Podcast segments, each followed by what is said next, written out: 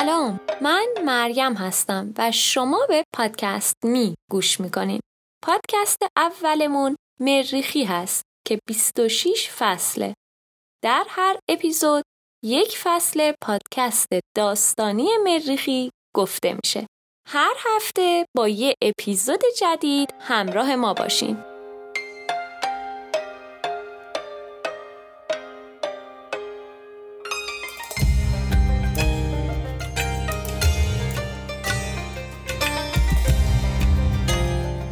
اپیزود اول پادکست مریخی رده سنی خاصی نداره و عنوانش دفترچه پرواز سول ششم هست که با هم میشنویم.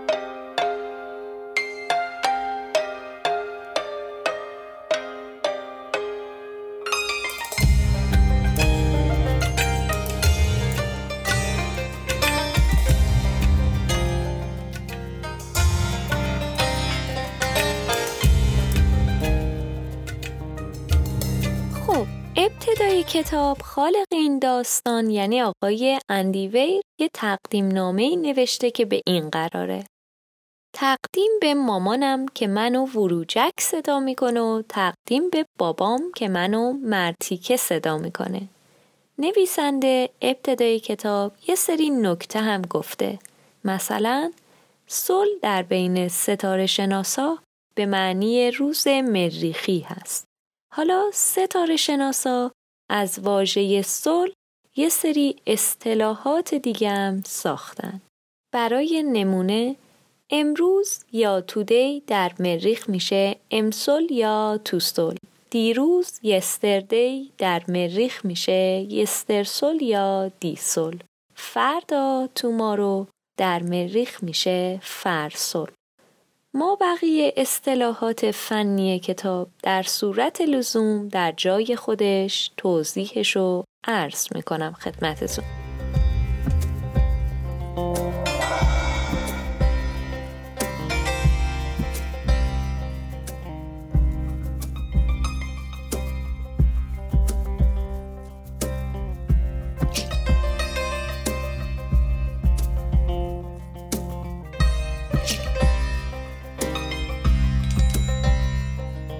به فنا رفتم. البته کلی با خودم فکر کردم تا به این نتیجه رسیدم. به فنا.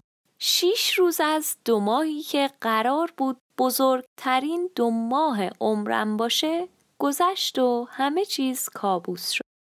حتی خبر ندارم کسی اینا رو میخونه یا نه. ولی خب لابد بالاخره کسی پیداشون که میکنه. شاید مثلاً صد سال دیگه. محض اطلاع میگم من در سال ششم نمردم. قطعاً ما بقیه خدمه فکر کردن که من مردم و نمیتونم سرزنششون کنم. شاید یه روز عزای ملی برای من اعلام کنن و توی صفحه ویکی‌پدیای منم بنویسن مارک واتنی تنها انسانی هست که بر سطح سیاره مریخ مرده. نمیشم گفت حرفشون غلطه، چون قطعاً اینجا میمیرم. فقط اونطور که بقیه فکر میکنن در سال ششم نمردم. خب ببینم از کجا شروع کنم؟ آها، از برنامه آرس، تلاش بشر برای فرستادن انسان به سیاره دیگه برای اولین بار و گسترش افقهای بشر و بشریت و از این جور مزخرفات. خدمه آرس یک کارشونو انجام دادن و مثل قهرمونا به زمین برگشتن و مردمم به خاطر اونا ریختن توی خیابونا و ازشون استقبال کردن و عشق عالم و آدم نصیبشون شد. آرس دو هم همین کارو کردن، اما توی جای دیگه از مریخ. وقتی رسیدن خونه موقع استقبال به همین بسنده کردن که خیلی محکم و جانانه باهاشون دست بدن و یه فنجونم قهوه با هم بخورن. تموم شد، رفت پی کارش. حالا آرس سه که این یکی مأموریت من بود. خب راستش مأموریت من که نبود، ناخدای سوم لوئیس فرمانده بود. منم یکی از خدمش بودم. در حقیقت پایین رتبه ترین عضو خدمم بودم. یعنی اگر همه آدمای دیگه میمردن، اون وقت من تازه به فرماندهی مأموریت میرسیدم. کی فکرشو میکرد؟ حالا من فرماندم. نمیدونم آیا قبل مرگ بقیه خدمه به علت پیری این دفترچه پروازو پیدا میکنن یا نه؟ فکر میکنم اونا سالم و سرحال به زمین برسن. خب رفقا، اگر دارین این دفترچه رو میخونین، باید اینو بگم که تقصیر شما نبود. کاری رو انجام دادین که مجبور بودین. در واقع چاره‌ای هم نبود. منم اگر جای شما بودم همین کارو میکردم. پس سرزنشتون نمیکنم و خوشحالم که زنده موندین. به نظرم برای آدمای عادی که شاید براشون جالب باشه، بد نیست که توضیح بدم مأموریت‌های مریخ چه نظم و چه نسقی دارن. اول خیلی عادی به مدار زمین میریم، یعنی با یکی از همون ناوهای عادی تا ایستگاه هرمس. تمام مأموریت‌های آرس برای رفتن به مریخ و بازگشت به زمین از ایستگاه هرمس استفاده میکنن. واقعاً هم ایستگاه بزرگیه و بعد جوری هم خرج روی دست ناسا گذاشت تا بسازتش. وقتی به ایستگاه هرمس رسیدیم، چهار تا مأموریت بی سرنشین دیگه برامون سوخت که ملزومات دیگه می آورد و ما هم توی اون فاصله خودمونو برای سفر به مریخ آماده می کردیم. وقتی همه چیز آماده شد، راه میافتیم به سمت مریخ، ولی خیلی هم سری نمیریم. دیگه خبری از اون روزای اشتعال سوختای شیمیایی سنگین و مدارای اعزام و فرستادنهای ترامریخی نیست. ایستگاه هرمس با موتورای یونی کار میکنه. این موتورا گاز آرگونو با سرعت خیلی زیاد از انتهای ناو بیرون میدن تا به شتاب خیلی خیلی کمی برسن. مشکل اینه که جرم واکنشی زیادی هم لازم نیست. در نتیجه یک کمی آرگون به علاوه یه رآکتور هسته‌ای برای نیرو دادن به بقیه یه چیزا به ما این امکانو میده که تمام راهو تا مریخ مدام شتاب بگیریم و به راهمون ادامه بدیم.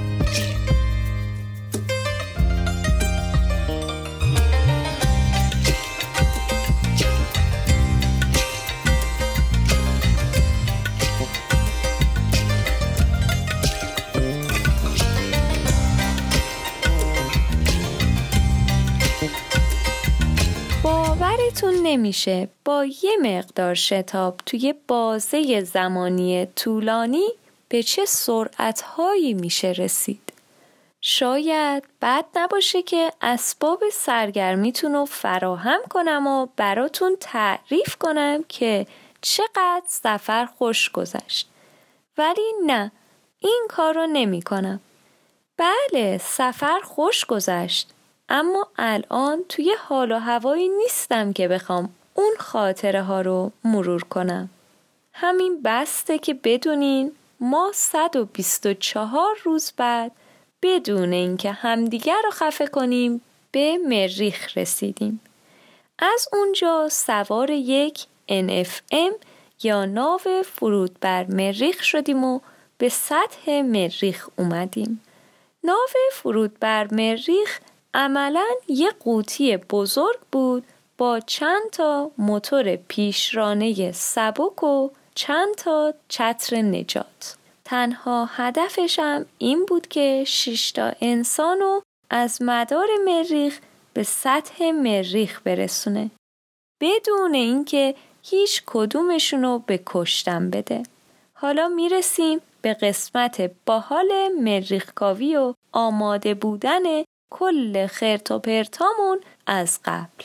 در مجموع چهارده تا مأموریت بی سرنشین فرستاده شده بود تا هر چیزی که ما برای عملیات روی سطح نیاز داشتیم اونجا باشه و تمام تلاششون رو انجام دادن تا هر چیزی که ما برای عملیات روی سطح مریخ نیاز داشتیم اونجا باشه و تمام تلاششونم انجام دادن تا بار تدارکات ما کم و بیش توی یه منطقه فرود بیاد و کارشونم بد انجام ندادن، چون تدارکات به اندازه انسان شکننده و ظریف نیستن و عیبی هم نداره اگر محکم به سطح سیاره برخورد کنن.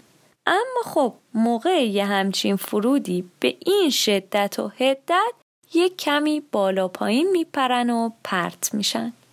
خب به طب ما رو به مریخ نمیفرستادن تا زمانی که خیالشون راحت نمیشد از اینکه کل تدارکات ما روی سطح سیاره قرار گرفته و مخازنشونم خراب نشده.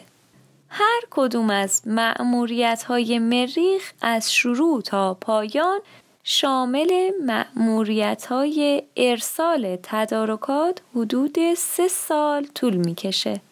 راستش وقتی خدمه آرس دو داشتن برمیگشتن خونه، بار تدارکات آرس سه در راه رسیدن به مریخ بود. البته مهمترین تیکه تدارکات ارسالی نخمه یا ناو خیز از مریخ بود. یعنی وقتی عملیات سطحی ما تموم می شد قرار بود با این ناوچه به ایستگاه هرمس برگردیم.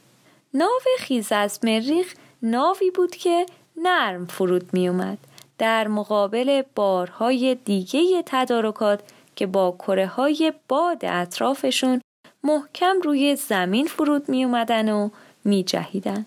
خب صد البته این ناوم در تماس دائم با پایگاه فضایی هوستون در زمین بود و اگر مشکلی براش پیش می اومد ما از کنار مریخ میگذشتیم و بدون هیچ فرودی به زمین برمیگشتیم. ناو خیز از مریخ وسیله خیلی باحالیه. مثلا به خاطر یه عالمه واکنش شیمیایی خاص با جو مریخ به ازای هر کیلوگرم هیدروژنی که به مریخ میبریم میتونیم سیزده کیلوگرم سوخت تولید کنیم. اما خب فرایند خیلی کندی و پر کردن باک ناو خیز از مریخ حدوداً بیست و چهار ماه طول میکشه. به خاطر همینم مدتها قبل از رسیدن ما به مریخ اونو ارسال میکنن. خب حالا متوجه شدید وقتی فهمیدم ناو خیز از مریخ رفته چقدر ناامید و مستعسل شدم؟ سلسله اتفاقات خیلی ابلهانه‌ای منو به این وضعیت انداخت که کم و بیش مرگو به چشم خودم ببینم. اما بعدش سلسله اتفاقات خیلی ابلهانه تری باعث زنده موندنم شد. ناسا مأموریت و طوری طراحی کرده بود که ناو خیز از مریخ بتونه طوفانای شنی با قدرت صد و پنجاه کیلومتر در ساعت هم طاقت بیاره. به همین علت وقتی سر و کارمون به بادهای صد و هفتاد و پنج کیلومتر در ساعت افتاد، هوستون بدجوری نگران شد و هممون به سرعت لباسای فضاییمون رو پوشیدیم و وسط کاشانه ناو نشستیم. به این خاطر لباس فضایی پوشیدیم که بعید نبود کاشانه ناو نشت کنه و فشارشو از دست بده. اما مشکلمون کاشانه نبود. ناو خیز از مریخ فضا ناوه و کلی قطعات ظریف داره و تا یه حدی میتونه طوفان‌ها رو تحمل کنه، اما از این خبرام نیست که بشه تا ابد با ماسه به جونش افتاد و سنبادش کشید.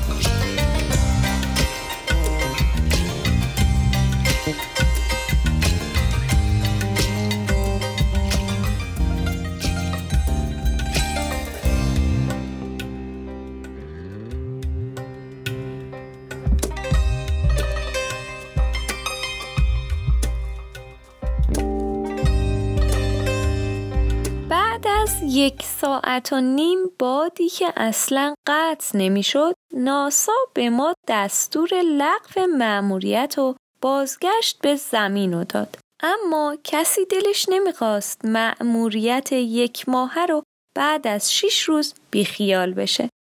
از طرفی اگر به ناو خیز از مریخ بیشتر از این فشار میومد، هممون این پایین گیر میافتادیم. پس باید میزدیم به دل طوفان و از کاشانه بیرون می اومدیم تا به ناو خیز از مریخ برسیم. کار خطرناکی بود، اما مگه چاره‌ای هم داشتیم؟ همه تونستن بجز من. دیش اصلی مخابراتمون که از کاشانه ناو به ایستگاه هرمس پیام میفرستاد، مثل یه چتر نجات عمل کرد و از پایین پایش شکاف خورد و شکست و طوفان اونو با خودش برد. اما موقعی که میرفت به آرایه آنتن دریافت خورد و بعدش هم یکی از اون آنتنای دراز و باریک از تهش به من برخورد کرد. طوری لباس فضایی منو پاره کرد که انگار گلوله توپ از وسط کره رد بشه. بعدش هم پهلومو پاره کرد که من بدترین درد تموم عمرمو چشیدم. دورا دور یه چیزایی یادمه که یه دفعه نفسم در نیومد، یا راستش جون و نفسم با هم در اومد. وقتی فشار لباس فضاییم پایین اومد، گوشام از درد به زغزغ افتاده بودن و آخرین چیزی که یادمه اینه که یوهانسن دستشو به سمتم دراز کرد. یه لحظه با صدای آژیر اکسیژن لباسم بیدار شدم. صدای بوق بوق تکراری و نفرت انگیزی بود که بالاخره منو از میل عمیق و بی حد و حصرم برای گذاشتن کپه مرگ و خواب به خواب رفتن بیدار کرد. طوفانم دیگه فروکش کرده بود و منم با صورت روی خاک افتاده بودم و کاملا زیر شن دفن شده بودم. سست و بیحال که چشامو وا کردم، با خودم گفتم اه چرا الان زندم؟ اون آنتن اونقدر قدرت داشت که لباس فضایی و پهلومو بشکافه، اما خب بعدش به استخون لگنم گیر کرده بود. در نتیجه الان فقط یه سوراخ توی لباسم بود و یه شکافی از خون و زخم توی پهلوم.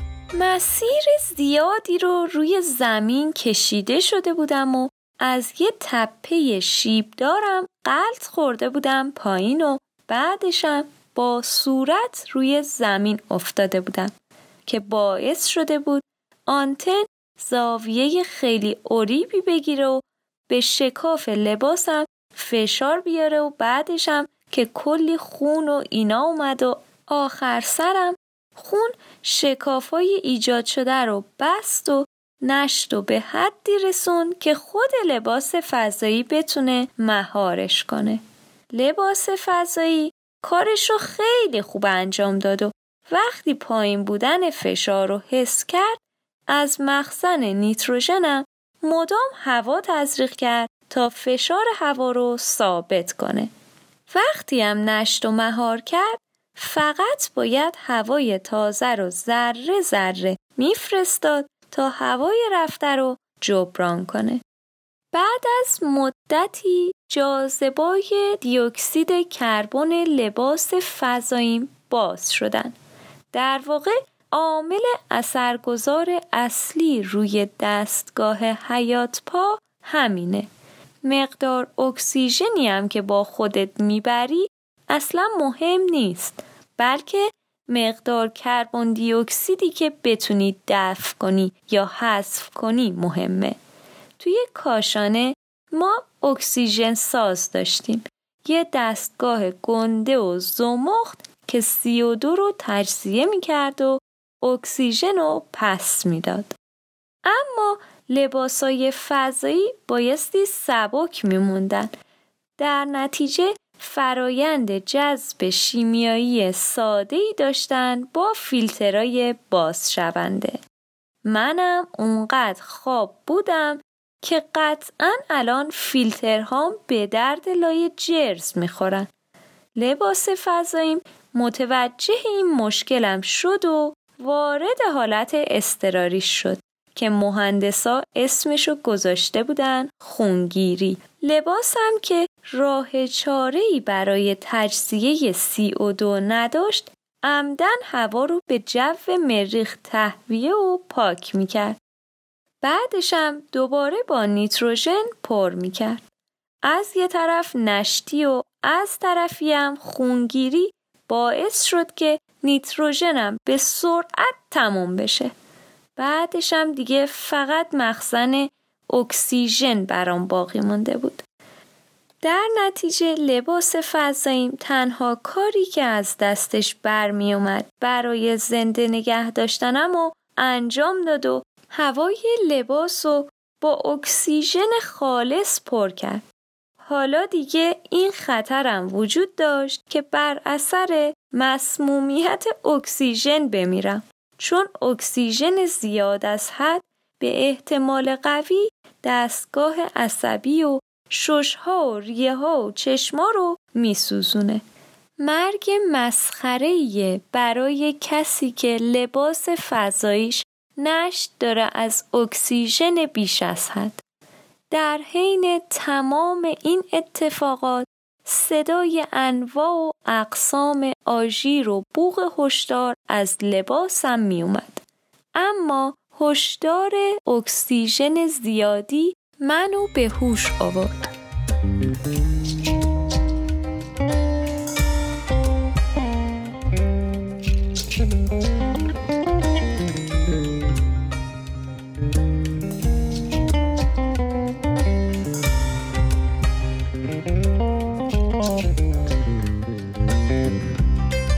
میزان آموزش‌های ضروری برای مأموریت‌های فضایی خیلی تعجب آوره، چون روی زمین یه هفته تمام وقت گذاشتم برای تمرینای موقعیت اضطراری لباس فضاییم.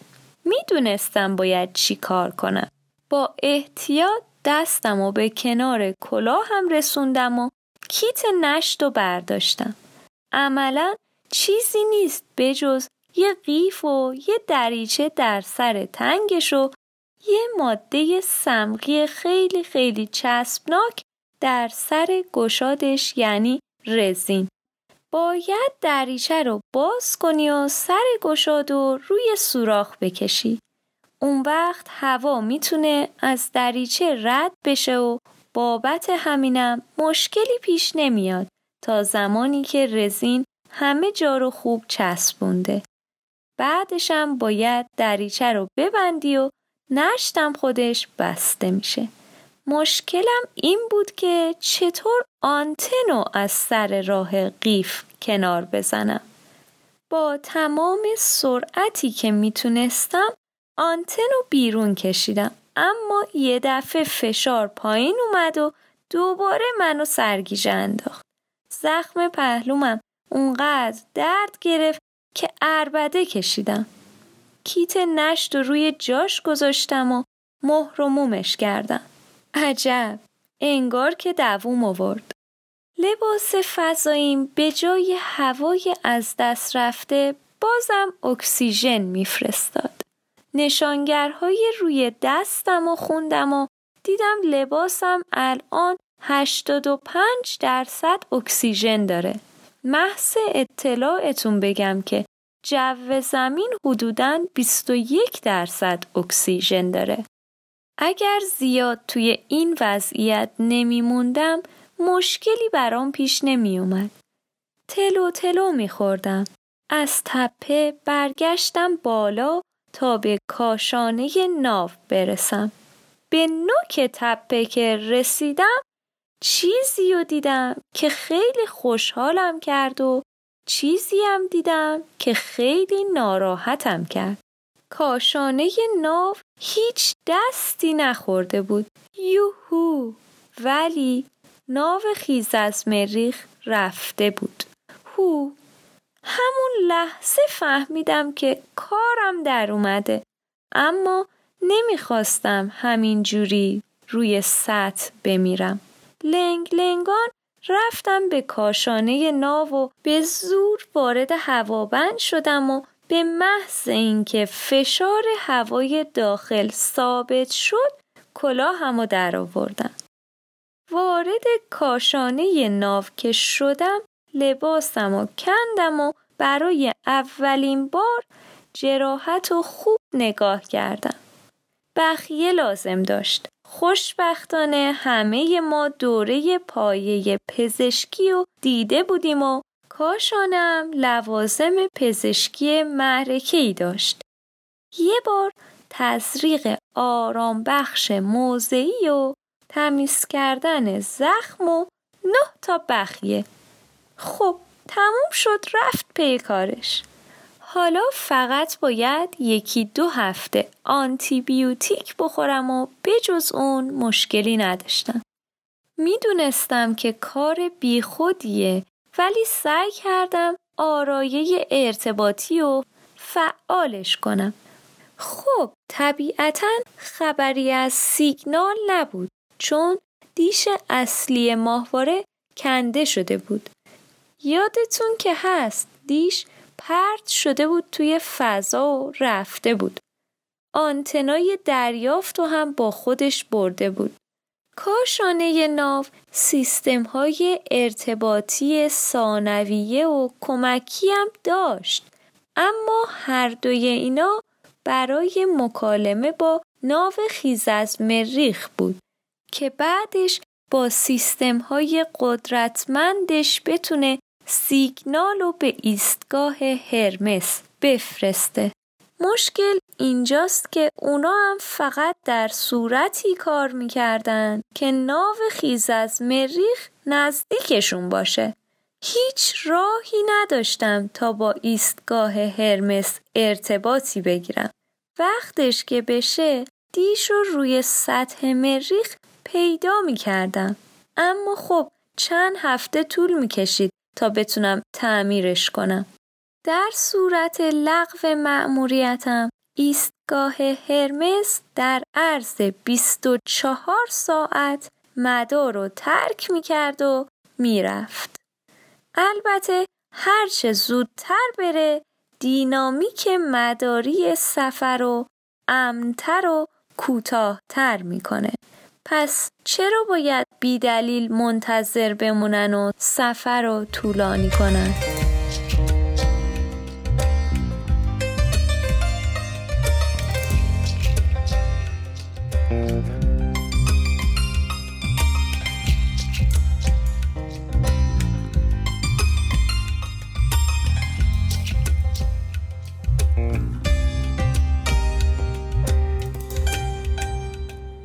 نگاهی به لباس فضاییم انداختم و دیدم که آنتن کامپیوتر وضعیت حیاتی ما هم خراب کرده.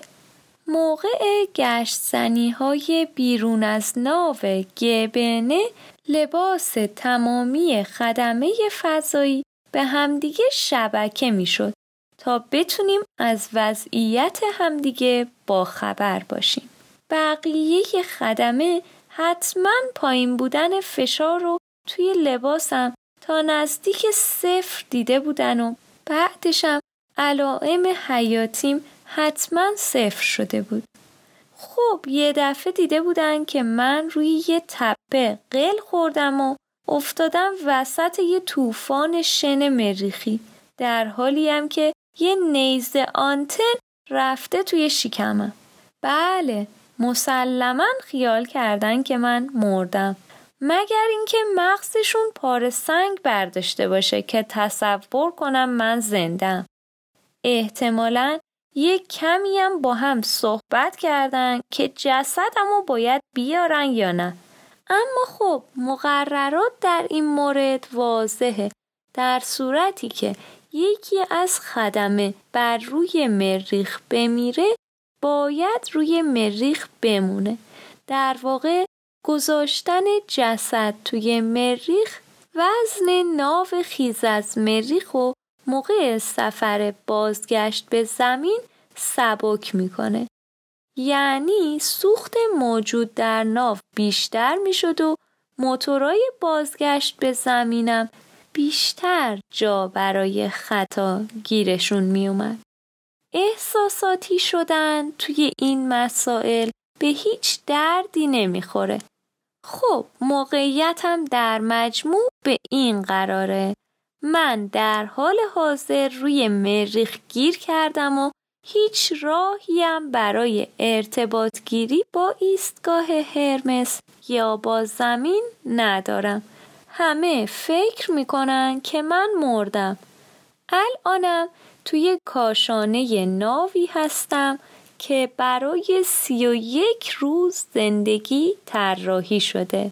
اگر اکسیژن ساز خراب بشه من خفه میشم. اگر تصفیه کننده آب خراب بشه من از تشنگی میمیرم. اگر کاشانه ناو نشتی پیدا کنه یه جورایی منفجر میشم. اگرم هیچ کدوم این اتفاقات نیفته بالاخره غذام تموم میشه و گرسنگی نابودم میکنه. خب معلوم نیست، به فنا رفتم دیگه.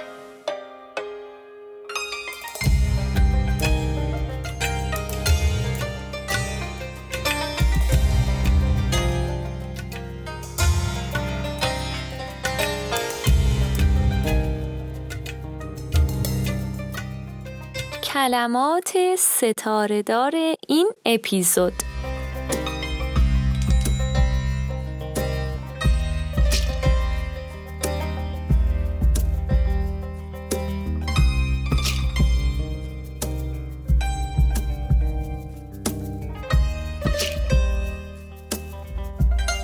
یک، سامانه حیات پا یا دستگاه حیات پا Life Support System به مجموعه‌ای از ابزارها میگن که عامل زنده نگه داشتن انسان در فضا و محیط‌های غیر زمینی هست. دو، اتمسفر یکی از یکاها یا واحدهای اندازه‌گیری فشار هواست و برابر با فشار هوا در سطح دریاهای آزاد در عرض جغرافیایی شهر پاریس هست. در جملات متن منظور از فشار یک اتمسفر صرفاً به معنای فشار عادی جو زمین هست.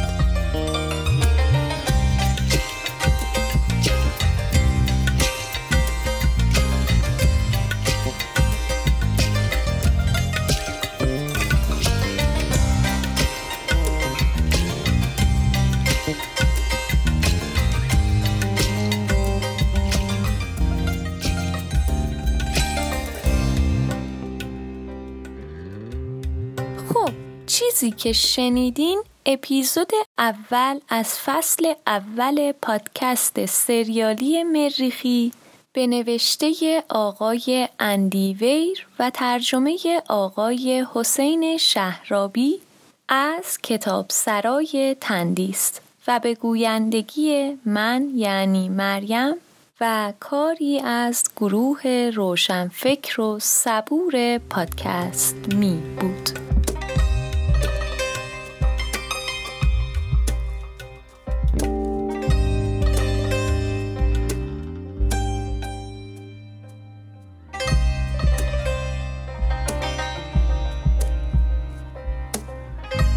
در نهایت متشکر از همه شما شنوندگان عزیز که ما رو حمایت میکنین و ممنون از گروه پادکست می و همکاران پشت صحنه، مخصوصاً جناب آقای بهزاد محمدیان، تدوینگر ما و تنها کسی که واقعاً بیشترین کمک رو در ساخت این مجموعه با ارزش انجام دادن، مخصوصاً از کارهای تبلیغات و اینستاگرام و طراحی کاور این اپیزود و اپیزودهای دیگه که نگم براتون.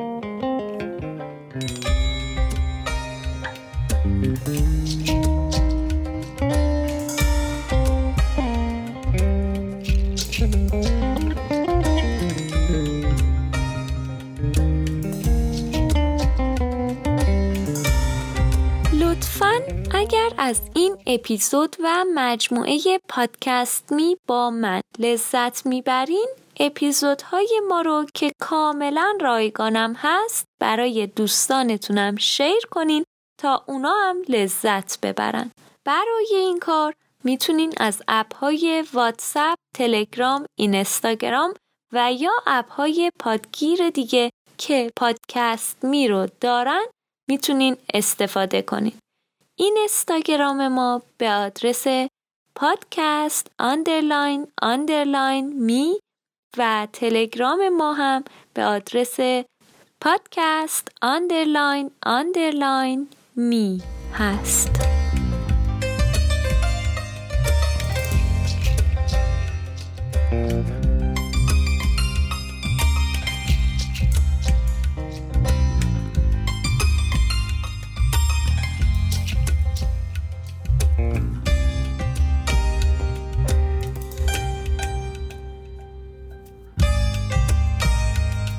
باز هم تشکر بسیار ویژه از یکایک شما که افتخار دادین و مجموعه پادکست می رو دنبال می کنین. تا اپیزود بعدی خدا یار و نگهدارتون باشه. خیلی خیلی مراقب خودتون و اطرافیانتون باشین و یادتون باشه فردی که اشتباه نکنه ارزش کارهای بزرگ رو هم متوجه نمیشه.